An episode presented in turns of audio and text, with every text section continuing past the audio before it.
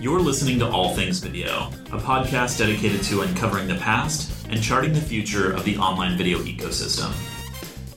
This episode is brought to you by Epidemic Sound, the company reimagining music licensing for the digital age. Epidemic's library contains tens of thousands of tracks that you can license a la carte or on a subscription basis. Unlike other music licensing companies, Epidemic Sound owns its entire catalog and makes tracks available via one straightforward license to cover all your needs, worldwide and in perpetuity. No more headaches around usage reporting, performance royalties, or murky rights ownership.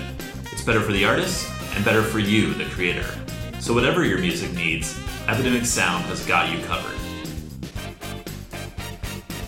You're listening to All Things Video. I'm your host, James Creech, and today's guest is Jim Louderback, GM and SVP of VidCon at Viacom. Jim, welcome to the show. Thank you. It's good to be here. So glad that we get to do this. We've known each other for quite a long time, and finally our schedules line up. We're in the same city. We get a chance to sit down and chat. Yeah, it's awesome. I couldn't be happier. So yeah, it's great to be here with you. Jim, take me back to the early days. We're talking American Management Systems, Ziff Davis.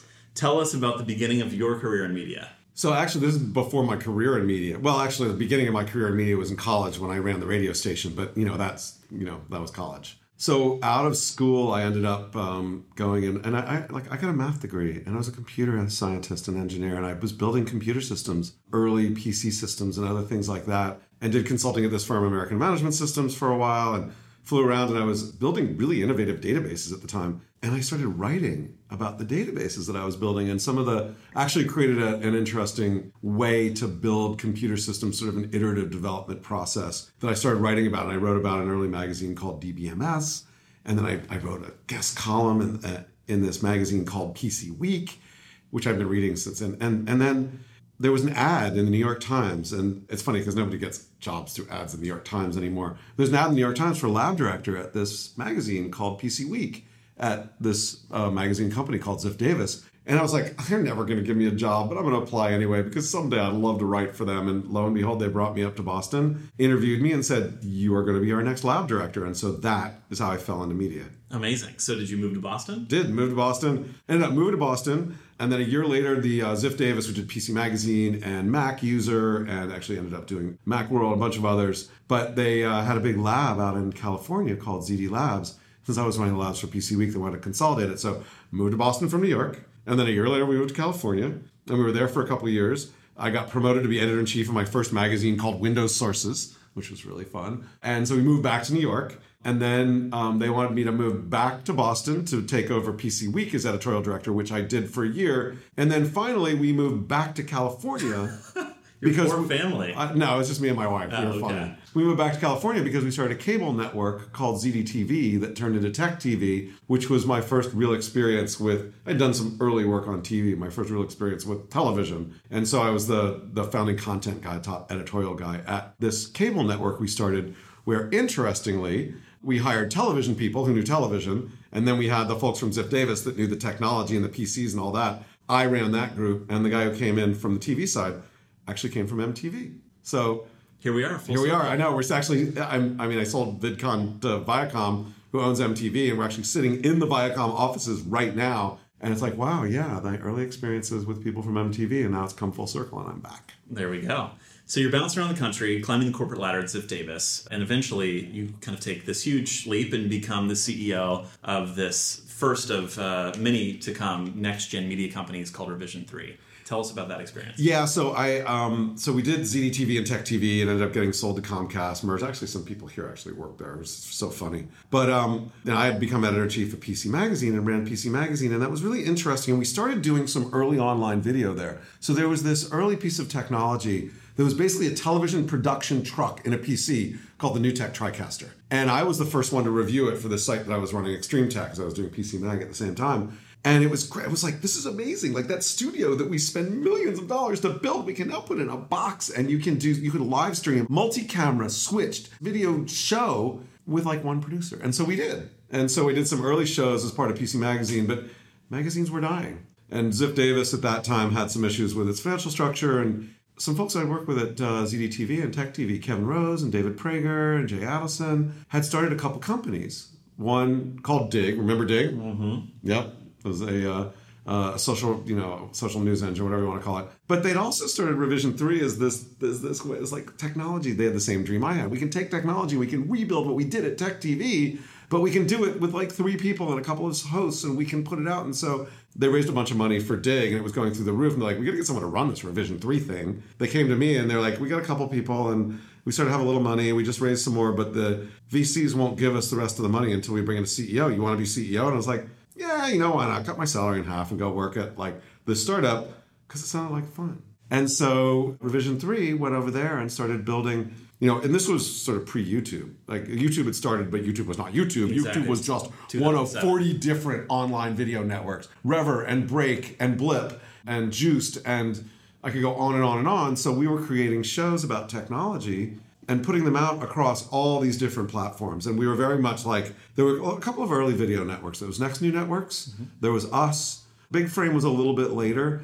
But Next New... more of a talent management company. Yeah, but right? It was actually creating shows at the time. Sure. So we were all trying to figure out this new world of online video. And the Next New guys called it super distribution, where you create once and you publish everywhere. And so we were doing that. And then over time, like over a couple of years, YouTube started to gain from just one distribution point to the dominant distribution point. And what was that? What made YouTube special or unique? I think it was the community aspect of it. They just did it was two things. It was probably more than two things. But one, it was the community aspect of it. They made it really easy to build an audience and connect with that audience and grow it. Two, they actually paid people. And so revenue was a good thing. And so they shared revenue with people, and they built the right thing at the right time, and they sold to Google at the right time, and Google invested resources to make it a great product and build on all those things. So as YouTube became ascendant, we, Next New Networks, and a bunch of others all started shifting all of our resources to YouTube and became YouTube networks. And Next New Networks goes on to get acquired by YouTube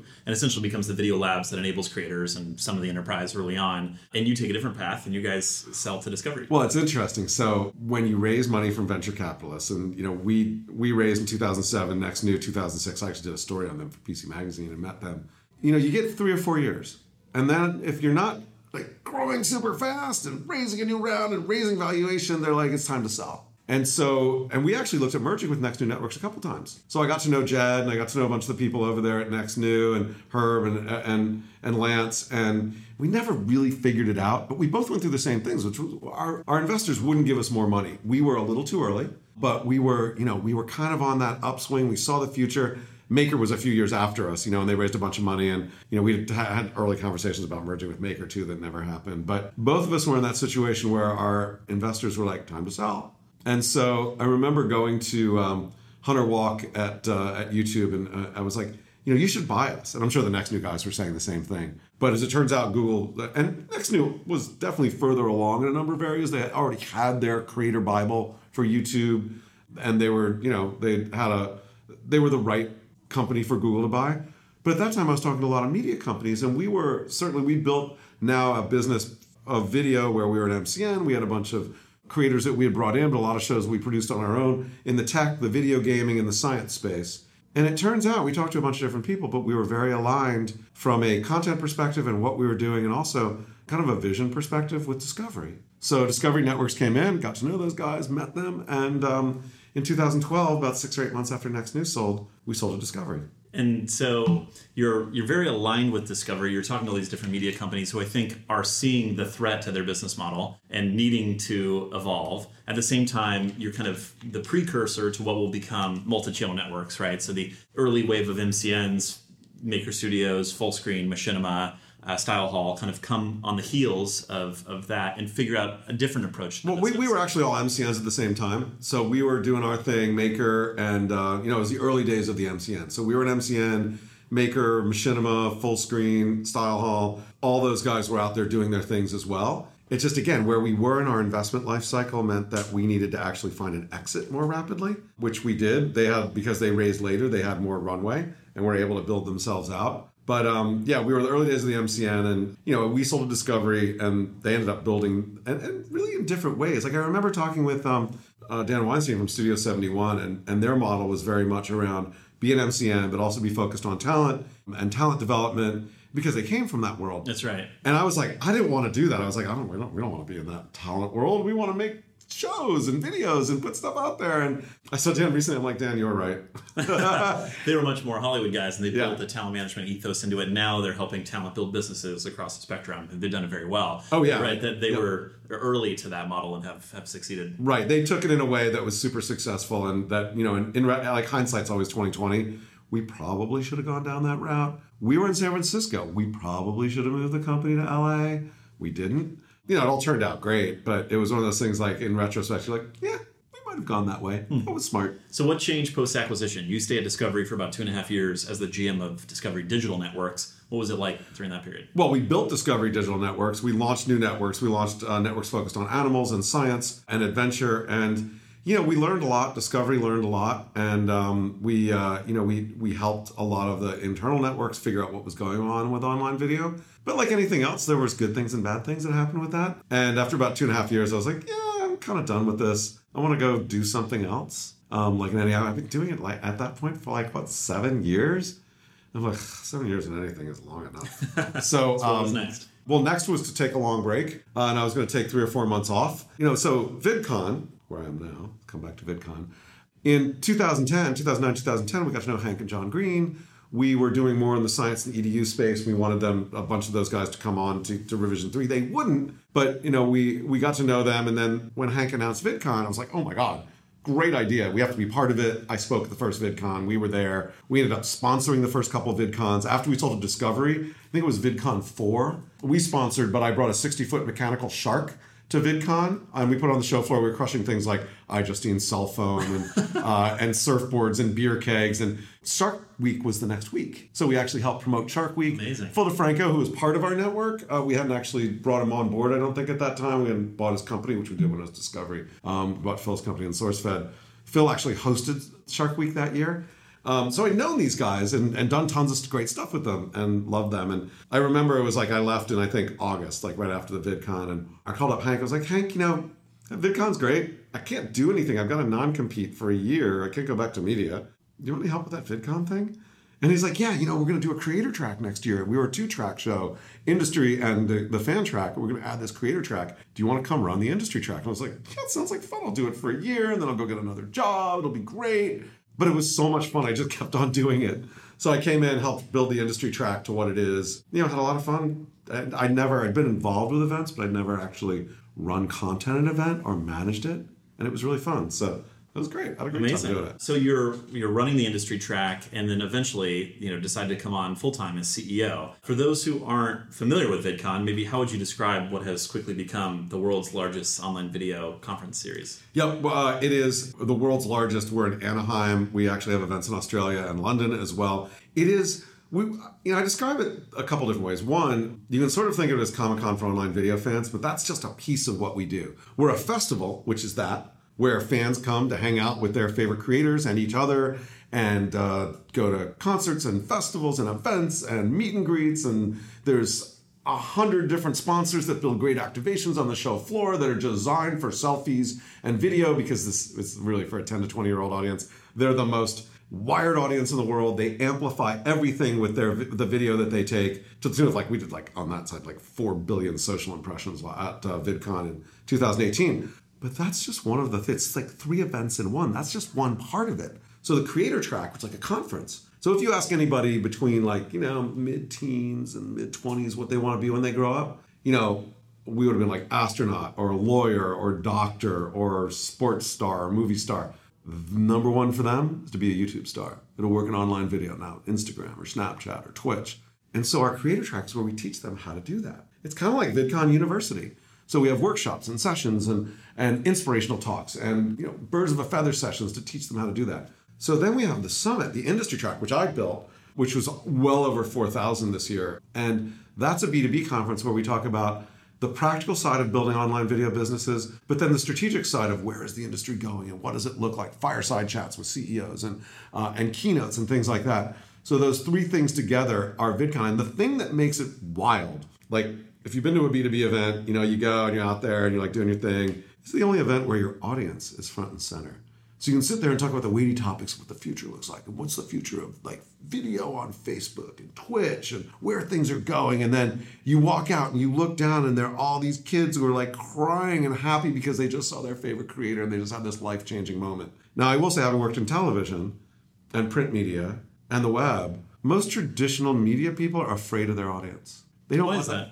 I don't know. Their audience freaks them out. They put all these layers between themselves and their audience. They've got their teleprompter and they've got their agents and they've got their rooms. And in part, I think it's because in traditional media, they're gatekeepers and you get anointed, right? So somebody put you in a magazine and gave you a column like I had. Somebody puts you on that TV show. Somebody puts you in that movie.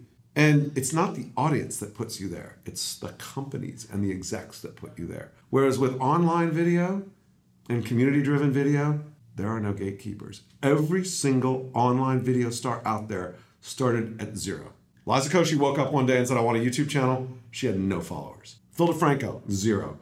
And they went from 0 to 1 to 10 to 100 to 1,000 and beyond. But it's all because they interacted with and were driven by and built a relationship with their audience from the minute they started. And so the online video creators are really good at it. They embrace their audience.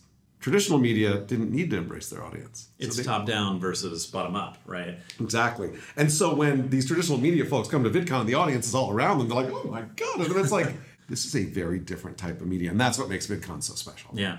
So VidCon will celebrate its 10-year anniversary next year. But just last year, you made the decision to internationalize. So you mentioned the events in Melbourne for VidCon Australia. For the past 2 years, you've had VidCon Europe, first in Amsterdam, moving to London next year. Why did it take so long for VidCon to go global? Well, I don't know. So I only started really running VidCon like a year and a half ago, and we'd already done our first round of events in Europe and Australia. So I think you'd have to ask Hank for the real reasons, but if I could just like sort of, you know, think about it a little bit. Partly it's because Hank started VidCon as his own company. No investment, no debt, built from the ground up on the backs of Hank Green and John Green. And going international is a big investment. I mean, it's risky. You got to go out and create these events and hope that people come. And so people had been asking VidCon to go international for a while, and they finally just realized, like, let's do it. So the vision of VidCon is to help democratize the creative economy around the world. And as creators around the world became more prevalent, and what started in the U.S. spread around the world to this amazing, I mean, we're now at the point where the biggest YouTube channel is actually in India, which I think is awesome. It made so much sense for VidCon to be there as well, because it's such an integral part of the community. And what were the challenges in internationalizing VidCon?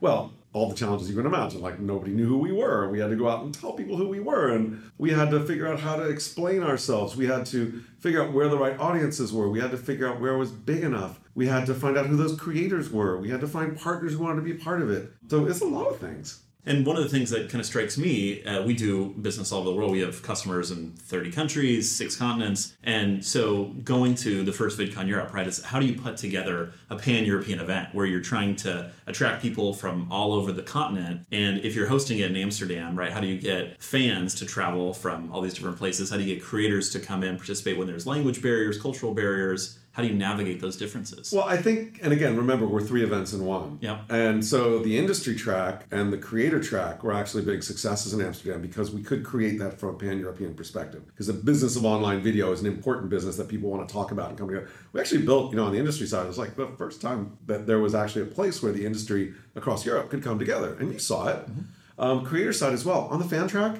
it's really hard because each country is different. In Europe, there's not as much traveling, and the creators that you like in Germany are not the creators that you like in France, and they're not the creators you like in England, they're not the creators you like in the Netherlands. We ended up building a really good show for the Netherlands on the community side. But it wasn't big enough to be pan-European on the fan side, even though we brought a lot of creators from the US and around the other places.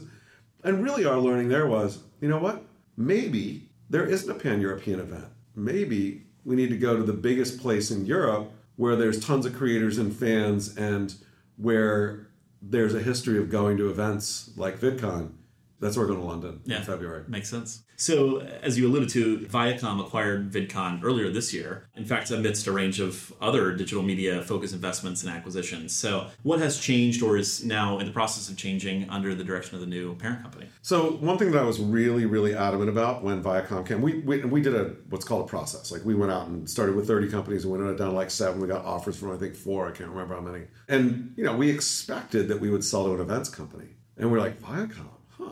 And it turns out the strategy that Viacom has is amazing. Like, it's that we want to engage audiences wherever they are. We want to engage this youth audience wherever they are, starting from TV all the way to experiential. There were events around each of the major brands. So there's Clusterfest for Comedy Central. There's the VMAs for MTV, the Video Music Awards, and other things there. There's BET Experience. And there was a new part of Viacom called Viacom Digital Studios, which sort of sat above all the brands and created content for them, but also for outside of them. And we're sort of the event for Viacom Digital Studios, and Viacom Digital Studios is kind of Switzerland-esque. We are the same way. And we thought it was a brilliant vision for us to be part of that, but I was really adamant that we had to stay independent and that we had to stay Switzerland. Because we started as a YouTube show. We're about all platforms. Like, everybody from Twitch to Snapchat to Twitter to Instagram to Facebook to YouTube, they all come, they all sponsor, they all talk, they're all part of it. LinkedIn now, Pinterest, Firework, TikTok, they're all there. We have a lot of big media companies that are there. And so I was like, if we turn this into Viacom, it's going to fail. Mm. So in many ways, what's been great is that they have supported us and helped us grow. And we're launching in London, probably other places to come. But they haven't sort of messed around with the inner workings to try and turn it into a Viacom event. So you're preserving your autonomy. Exactly. It's preserving the essence of what we are. So I'm curious, because you had this experience where Revision 3 is purchased by Discovery, who I think is kind of forward-thinking as a traditional media company, embracing digital early on. I would not put Viacom in that category, 5-6 years ago, right? We have to remember they were suing YouTube in a major lawsuit around copyright at the dawn of the platform, which was one of the impetus to drive Content ID and better content protection on the platform. Viacom has really changed its tune in the last, call it, 2 years. Is that a result of the creation of Viacom Digital Studios and Kelly coming in to take more of a leadership role? What sparked that? I don't know. I'm new to Viacom. I've just been part of Viacom since February. What I will say is, in the past 6 or 7 months, what I've seen is a really, really innovative company that's focused on the future of media, not the past. I've been just very pleasantly surprised and energized by the quality of the people here, the ability to embrace the vision that CEO Bob Bakish has laid out, and just the refreshing nature of a company that really gets where the future is going and is doing the right things to be a part of it. It's really hard to contrast to Discovery because it was 6 years ago. And 6 years in this media landscape, it's like dog years, right? That's like 42 years in human years. So I can't even compare and contrast them because it was such a different time. And you mentioned you have this autonomous position, but are you finding that there are synergies with other parts of the Viacom digital portfolio? Do you work with Awesomeness? Do you work with Husey? Do you work with Pocket Watch? What does that look like? Well, absolutely. We work with Awesomeness. There's a lot of great stuff. And Awesomeness has been a sponsor of VidCon for years, and that'll continue. We have worked with, we bring in a lot of great creators, 350 featured creators. And because we want to add value to those creators in many different ways, we want it to be a great experience for them. This year at VidCon, we actually gave the list of our creators that are coming to each of the major brands, Comedy Central, MTV, Nickelodeon, BET, and said, who do you want to meet? And they went through we want to meet these people. So we stepped back and we sent an email to them or their management agent and said, do you want to meet with this? You want to meet with Nickelodeon? And they just said yes. We're like, hey, you guys, get together. We're getting out of the way. And so that was great. We were able to do those sorts of things. And now that Awesomeness is part of the family, and Husey will probably do some similar stuff there. The great thing is, our first year, Nickelodeon's been a sponsor for a long time of our arcade. MTV actually came in and did a great sponsorship. We had a couple of the other brands actually doing sponsored sessions. And they paid us real money for that, even though, went out of one pocket into the other. It went on my P&L. So probably one of the greatest things there is I actually made more money from Viacom this year than I ever have.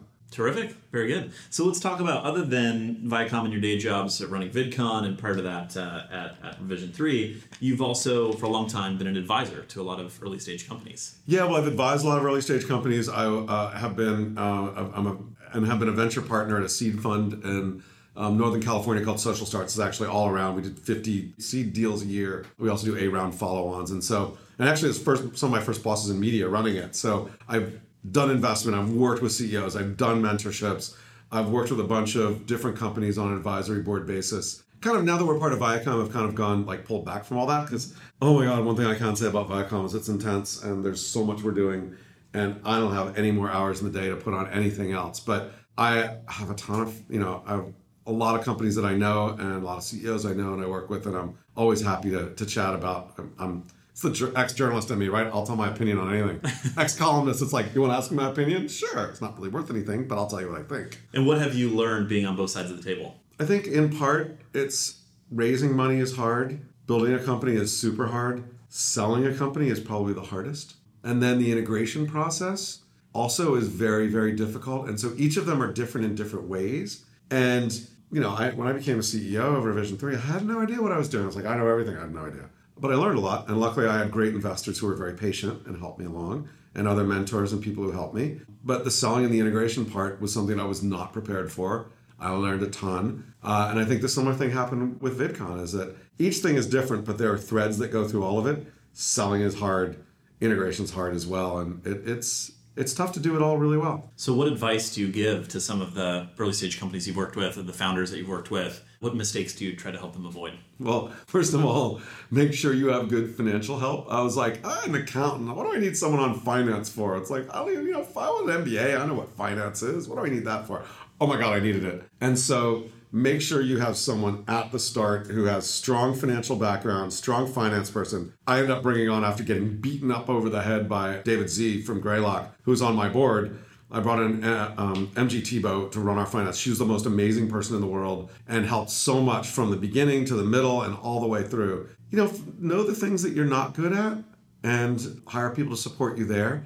It's great to work with big companies, but big companies are very slow. So don't spend all your time chasing one big company to the exclusion of everything else, because that big company may turn around and take a year to get anything done. In the meantime, all your other revenue has dried up. And focus is so important. I'm so bad with focus. I'm like, we'll do like 100 things. Like, of course we're going to do all these things. It's like, no, you're a little startup. Just know you're going to do like one big thing a quarter and get that done. And like the last thing is, when you think about who you are and what you want to build, look 20 years out into the future and imagine yourself. Where is your company going to be in 20 years? At Revision 3, we want to be the first $1 billion digital media company. And then work backwards from there to what are you going to get done in the next 3 to 5 years, this year, this quarter to support that. And focus on those goals to get you there. You know, build it over time, but focus on those goals. I think the thing is, like with Revision 3 when I came in, or with VidCon when I came in, I was like, all right, we want to have a VidCon on every single continent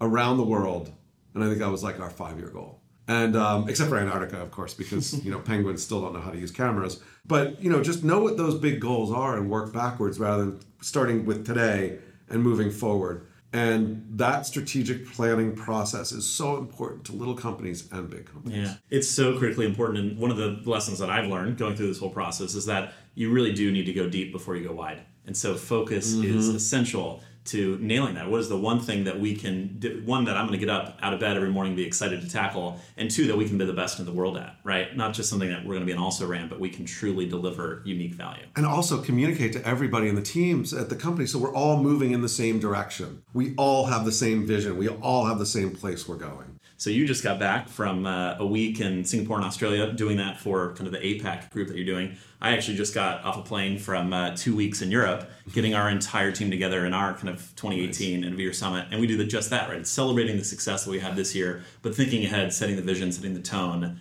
for next year, because you have to make sure everyone's on the same page. And when you're working, we have a pretty global distributed team, it's hard to make sure that people know what the sales team does, what the client success team does, what operations, what engineering does. And so bringing everyone together and laying that out is essential. Yeah. And look, as you grow, you can't know and have like a conversation with everybody every week. And so how do you do that? How do you make sure that, and that's part of setting, what is your, what's your culture? So important. What's your mission and your vision? Where are we going? And making sure that everybody's aligned on that. And God, I was always like, I already said that, I'll say it again. But like, no, you have to repeat stuff over and over and over again. I mean, you probably see it as a CEO, you're like a broken record over and over and over again, saying the same thing, but people get it and they move in that direction. And it can be, and because you're super successful, and you know where it goes. Well, thank you. What does the future hold for VidCon and for Viacom? Well, Viacom, I don't know, but VidCon, for us, we're going to continue to grow the events we have. So next year, I'm already on next year. In the U.S., VidCon in the U.S. is going to be bigger and better. We did about 75,000 people last year. I know we're going to be bigger this year. We're focusing on, the early days of online video, it was basically vlogging and music and that was it. But as the industry has expanded and as there used to be online video was all the way to the right and traditional media was all the way to the left. And there was this big gulf in the middle, right? And over time, it's become a continuum. And so I think you'll see VidCon embracing that continuum. And in addition, what are those areas of content that are really interesting and the creators are really interested in that we can build some real weight around? So animation has been a big thing. A lot of great animators out there. You'll see us focus on that. You'll see us focus on video gaming, on food, on sport, on science and EDU, and other areas where, not to the exclusion of everything else, beauty and vlogging and music and all are key elements of what we do, but being a slightly more deliberate around that. The other thing for us is making sure that, traditionally, it's we've done VidCon, and then we don't talk to our audience until we're 9 months later. Want to buy a ticket to the next VidCon? And so we've started to engage our audience on a year-round basis. We create this great community of fans and creators and the industry. We want to engage that community year-round. So we've hired a wonderful person to run Social, Brooke Berry, who's just doing a great job starting to engage our audiences. In the past year, we've been putting things on our YouTube channel that have come out of VidCon, and we've built that up. So I think what you'll see over the coming year is that we'll continue to engage our audience year-round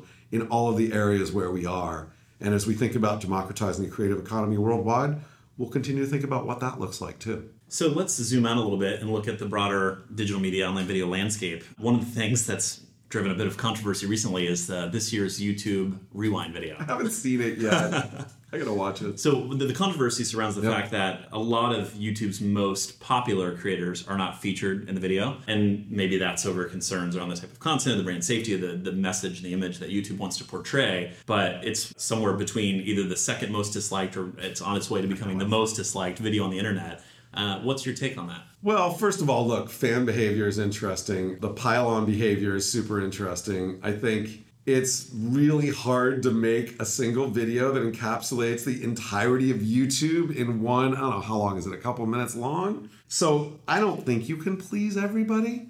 And remember, it's a global phenomenon as well. And what's big in India and Malaysia and Vietnam and Germany is very different than what's big in the US. There's some stuff that's worldwide, right? But I just think it's an impossible task to actually try and encapsulate the entirety of YouTube in one single wrap-up video. You're always going to make some people upset. Now, like I said, I haven't seen it, so I can't speak to whether it was too happy, happy, joy, joy, or too much on this and not enough of that. But I don't know. I just don't think. And look, the guys at Portalea who make it, they do such a good job trying to encapsulate everything, but I wonder if it's gotten too big. What do you think? I mean, I agree with you. It's a unique problem to please everyone on the internet, and trying to make a video that does that is very tricky. At the same time, I think YouTube is in the midst of a bit of an identity crisis, right? It started as, we're a technology company. We're enabling the future of entertainment by democratizing access to the resources of production, distribution, monetization. And that's all well good, but then there was this movement of, we need to become a media company. We need to create our own shows, and we're going to have YouTube Red, now YouTube Premium getting shuttered. All those shows are going to be released as just ad-supported. They found success with YouTube TV, but that's more on the traditional side. It's just YouTube hasn't quite figured out how to kind of navigate that identity issue. Yeah, I think you're right. I think what you're seeing is a little bit of the blowback on that, too, is that there may be some pent-up sort of resentment on YouTube and some of the things that they've done, and that may be bubbling over there as well. You've got to give YouTube a lot of props, though. I mean, God, the things that they've done and what they're continuing to do, and so many different people that they have to please right now, that's a tough job. Yeah. And they're the only ones who've really figured it out, with perhaps the exception of Twitch, which has done an incredible job of attracting a bit of an older audience, but still highly engaged, spending a lot of money on the platform, not really through ad monetization, but through direct from fan tipping. And, Instagram is, I would say, the premier destination for audience attention and influencer marketing right now, which is, of course, growing and already enormous. But YouTube was really the first and still is a leader in nailing that true fan engagement communication, breaking down that barrier that traditional media had always presented, and then also giving creators the ability to earn a living doing what they love. Exactly. And I gotta say that, who writes you checks? Who loves you? Well, they may all love you, but who's writing you checks? In the end, YouTube's doing it, Twitch is doing it, couple little ones out there, but the actual payments to creators, it's not a lot. Yeah. Not a lot of companies are doing that. And that to me is in the end, you think about where sort of the roots of VidCon, and we just want creators to create. We want them to be able to create, to be able to make a living, to have a life. Not everyone's going to be famous, but it's wonderful to be able to be a creator and reach an audience anywhere in the world who like what you make. You've never been able to do that. You know, you could be stuck somewhere in the middle of, you know, in the middle of nowhere, and all your fans could be a world away. Now you can reach them. And if you do it well, you can actually make some money. That, in and of itself, with everything else going on, is the most brilliant thing in the world. Yeah, it's remarkable. Yeah. Well, at the risk of asking you a question you've probably been asked 1,000 times, the controversy around the YouTube Rewind video reminds me of a situation you had this past year with VidCon US and TanaCon, right? This breakaway creator event of people who felt like, for one reason or another, that they could not be included in the VidCon celebration. What happened, right? What was your take on that as the event organizers, and what was the reception to this, you know, alternative event? Well, look, I think a couple things. First of all, you know, VidCon is a very family-friendly event. We're a very inclusive event. We're not for everybody. Like, there are things that, you know, and there are creators that just probably aren't right for VidCon. But with that said, you know, we are a constant improvement organization. And there are things that we do and the ways that we work with creators and the way that we work with other people that, you know, we're always trying to make it better. We learned from that event, and we learned about things. We're like, well, there's things we probably could have done better, and we are now doing better. You know, there's never going to be, VidCon's never going to be for everybody. But putting on events is very hard. And I think that a lot of people found that creating a safe space for creators, creating a safe space for fans, creating a place where they can come together and celebrate their joy and their love for each other in a way that is uplifting and changes lives and is entertaining and enjoyable and where you can learn. Those are all not easy to do. And we work really hard all year to create that. And we're really proud of what we create. And so for us, it's just like, how do we get better at what we do? How do we make sure that for the people that we want there, we're an inclusive environment? Where there isn't that sense that might have been there, well, some people feel excluded. We continue to get better on that, and I think this year, well, next year in 2019, you'll see even better VidCon than you saw in 2018. And 2018 was, by all accounts, from creators and attendees and everybody, the best VidCon ever. I agree. I'll echo that. VidCon US this year was phenomenal. It continues to improve and get better every year. Next year's going to be even better, and so all we can do is make what we do better. What else is going to happen in 2019? What predictions do you have for the broader digital media landscape? Look, one of the things that I think you'll see a theme that runs through, we haven't like officially anointed a year-long theme or anything, but to me, it's innovation and monetization in a multi-platform world. I think that renewed focus on how do we monetize what we do? And whatever kind of creator or production company or whatever, there's that really a focus on, okay, there's been a lot of investment, there's been a lot of stuff happening. Now we actually have to make money at it. And what does that look like? And the multi-platform world is not going to go away. And I think we're going to see more and more interesting platforms pop up. So Musical.ly got absorbed by ByteDance. It's now rolled into TikTok. What does that look like going forward? I see a lot of great content on TikTok. Pinterest came in last year and did their head of creator partnerships and creator products. Did a little sort of what's going on with Pinterest. I think Pinterest is going to be really interesting this year from a video perspective. LinkedIn is continuing to figure out what LinkedIn means and what a social, community-driven content and video thing means around your business graph, not your personal graph. I think that will continue to develop. There will be new entrants. I've been sort of really fascinated by Firework and what they've been able to build and how they continue to innovate on what an online video platform that connects creators with fans looks like. And I think we're going to continue to see more amazingly interesting things coming from all over the world. So, yeah, there's going to be a lot of, you know, look, we're going to have a lot of stuff to talk about.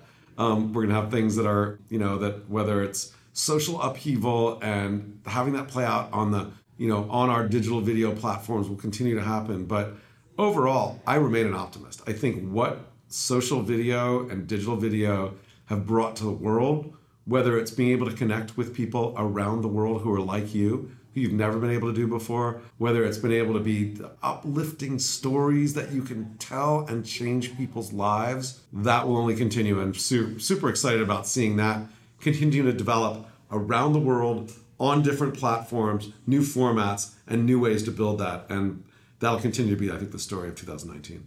You mentioned the journalist in you always has these strong opinions. I'm particularly interested in people's contrarian beliefs. Is there anything that you believe strongly that other people might think is totally crazy?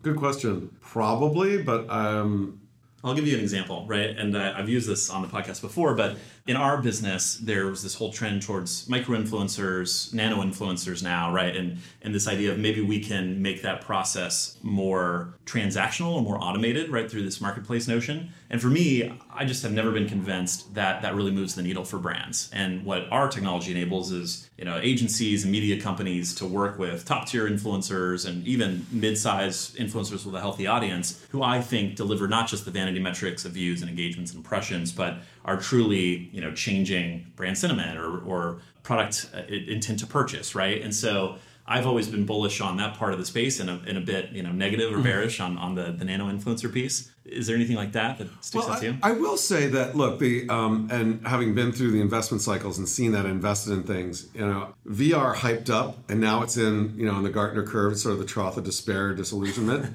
I'm a big fan of, like, look, digital technology, we disrupted all the old media with our digital technology. Now we're inventing new media. And VR is one of the first new media that we've created. I'm extremely bullish on VR as the technology gets better, as the storytelling gets better, as a way for creators to tell new stories in new ways. Same thing goes with AR. So, you know, Magic Leap and all that stuff. It's actually at the peak of inflated expectations right now. Everyone's like, AR is going to change the world. We're going to have little Pokemon everywhere. Well, you know what? It's going to crash over the next couple of years, but it's going to come out on the other side as the technology gets better. Like, I've used Magic Leap. This sucks. I've used the HoloLens. It's a bad experience for consumers. It's too expensive. But at some point in the future, the technology will get there. The graphics will get there. The storytelling will get there. And the ability for it to become a great consumer product will get there. And so I'm bullish on both long term. I think VR is starting to rise up that slope of, they call it the slope of prosperity or whatever it is. So everybody's down on VR now. I think VR is going to be fascinating over the next couple of years. A lot of people are up on AR. I think AR is due for a crash, and it will be 3 or 4 years after VR. But both of them are going to be amazing, and they're going to change the world. And the creators who are going to be the top creators are the ones who are coming to VidCon right now. And they're like 18 or 20 and they're in the creator track, or they might be 15. They're the ones that are going to do the Battleship Potemkin, that are going to figure out how to move the camera, that are going to do the things that make these media amazing. And we're not done making media. We're going to create new forms of media. I don't know what they are. I could come up with ideas. They're all wrong. But we're only just getting started with the new things we can do with digital technology and media, and the ways to engage our brains around these, like engaging all of our senses through digital manipulation, really. So one of the questions that I ask everyone who comes on the podcast, because I think there are a lot of entrepreneurs who listen and people are curious. If you were starting a business in the digital media space today, what would you do? I'd start I don't know if I'd call it a network, but I would start something around LinkedIn. So I think there's something really interesting around the business graph and what you can do with video. And, you know, think about it. In the old days of making business rock stars or whatever you would call it, it's like, you know, Tony Robbins or Gary Vaynerchuk, who's awesome, but I'll put him in that category as well.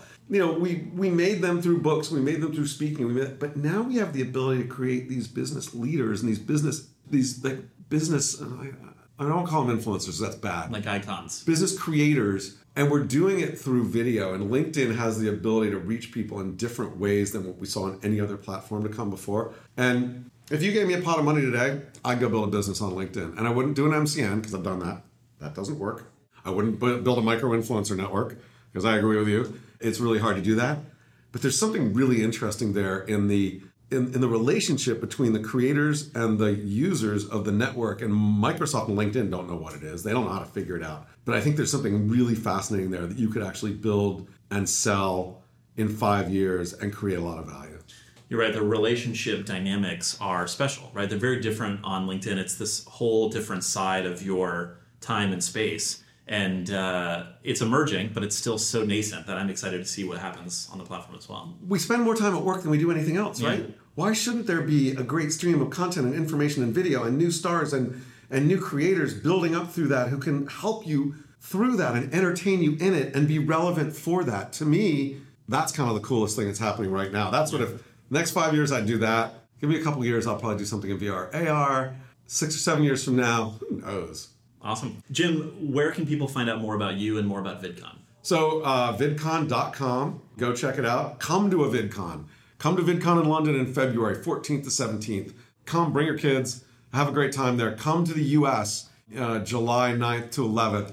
Come to Australia in September. So those are the best places to find out about VidCon. You can read about it. You can do it. But you do not know what it's like if you have never been, so you must go. And then for me, you can go to louderback.com. I've got some stuff there. I don't know. Just, I'm not important. VidCon and the event is what's key. Well, Jim, thanks so much for coming on the show. It's great to get a chance to kind of sit down and hear your story and hear about the perspective on where media is going, how the event space has changed the creator landscape, and to talk about this celebration of the digital media ecosystem, the online video space that VidCon has created. It's exceptional. So thanks again for everything you do. Oh, no problem. And thank you for being a big supporter of VidCon. And I can't wait to see you in London. Probably the next time I'll see you is in London in February. Right. But it'll be awesome. It's going to be a blast. Thanks for tuning in. I'm James Creech, and this has been another edition of All Things Video. If you like what you hear, we hope you'll share and subscribe for new episodes. See you next time.